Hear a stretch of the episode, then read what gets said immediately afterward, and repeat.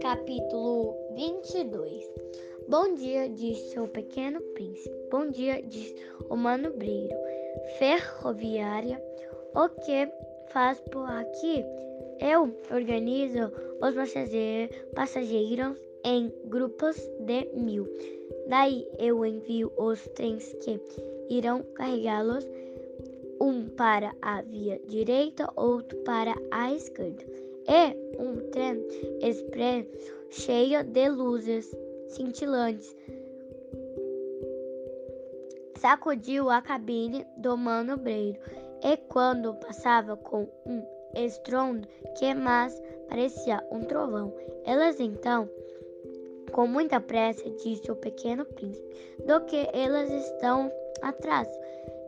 Nem mesmo o magnista da locomotiva sabe ao certo, disse o manobreiro. E é um se segundo três expresso iluminado. Passou trovejando desta vez na direção oposta. Eles já estão de volta? perguntou o pequeno príncipe. Essa já não era o mesmo, explicou o manobreiro. Ah, uma troca de passageiro, passageiros. Eles não se sentiam satisfeitos onde estava. Ninguém nunca se, se sente satisfeito onde está.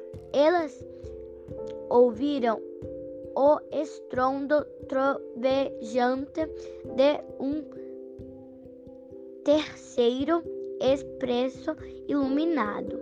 Elas então, atrás dos primeiros viagens,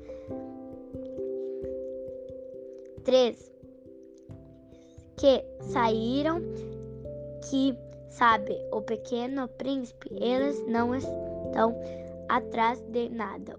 Res, respondeu o manobreiro. Eles seguiu todos sonolentos nos vagões e aquelas que já não dormiam estão bocejando. Somente as crianças então apertando seus narizes com as janelas.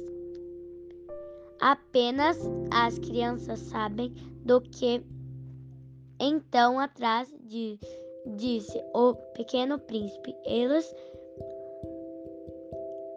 perdem os seus tempos com uma boneca de pano e elas se tornam uma boneca muito importante para elas. Al alguém tenta as separar uma da outra, elas logo começam a chorar. Sim, elas são um tanto sortudas, disse o manobreiro. Fim.